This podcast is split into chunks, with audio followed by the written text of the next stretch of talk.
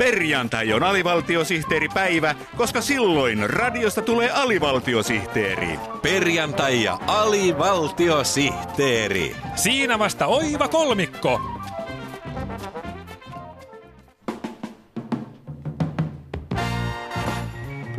Tolkkua salkkuun! Sijoitusohjelma sinulle, jolle sukanvarsi ei riitä. Tolkkua salkkuun panee tänäänkin omaisuutenne poikimaan, oli omaisuus sitten perittyä, lainattua tai varastettua.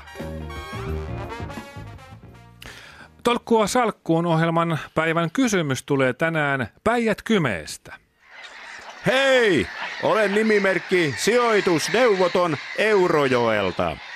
Minulla on vähän ylimääräistä omaisuutta, jonka haluaisin piilottaa ulkomaille voro- ja verovirkamiehen ulottumattomiin. Miten sijoitan parhaalla tuotolla sohvan, nojaa tuolin sekä enolta perinnöksi saamani kuulakärkikynän? Hei sinä nimimerkki sijoitusneuvoton Päijätkymeen Eurojoelta. Sveitsiläiset pankit, kuten Sveitsin osuuspankki, Sveitsin kansallisosakepankki ja Sveitsin työväen säästöpankki ovat piilottaneet omaisuutta taitavasti jo vuosisatojen ajan.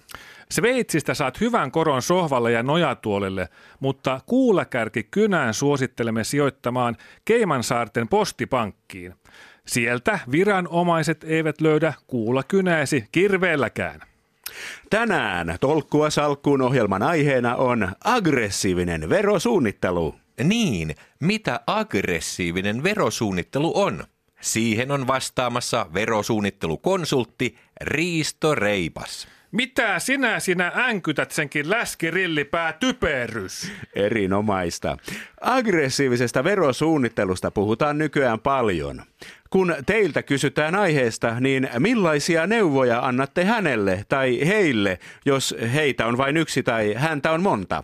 Onpa typerä kysymys. Mm-hmm. Jos firma tai henkilö tulee pakeelle, niin sanon, että päivää pölkkypää. Puhutaanko ensin vai lyönkö heti? Aivan. Juuri niin. Yleensä on kyse siitä, että yritys haluaa kiertää veroja. Mm. Tavallinen konsultti sanoi, että perustakaa holding-yhtiö Luxemburgiin. Mm. Mutta minä sanon, että saakelin sössöttäjä on hyvä ja perustaa säälittävälle firmalleen typerän holding-yhtiö jonnekin hevonkuuseen Luxemburgiin. No niin. Aivan näin.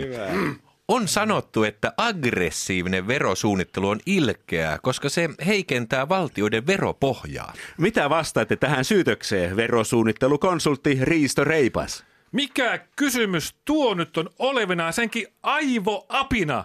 Väitätkö, että se, että muut ovat niin tyhmiä, etteivät osaa pitää rahoistaa huolta, on minun vikani.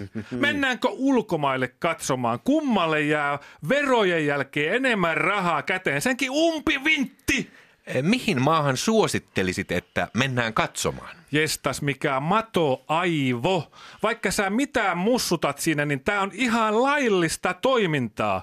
Mieluummin tuommoiset kökköpökälät pitäisi laittaa telkien taakse ihmisiä häiritsemästä. Kiitoksia leppoisesta juttutuokiosta Riisto Reipas. Näin progressiivinen verotus on Suomessa muuttunut aggressiiviseksi verotukseksi. No haista nyt huilu, etkö parempaa loppulausetta keksinyt, senkin Lot ja Uuno.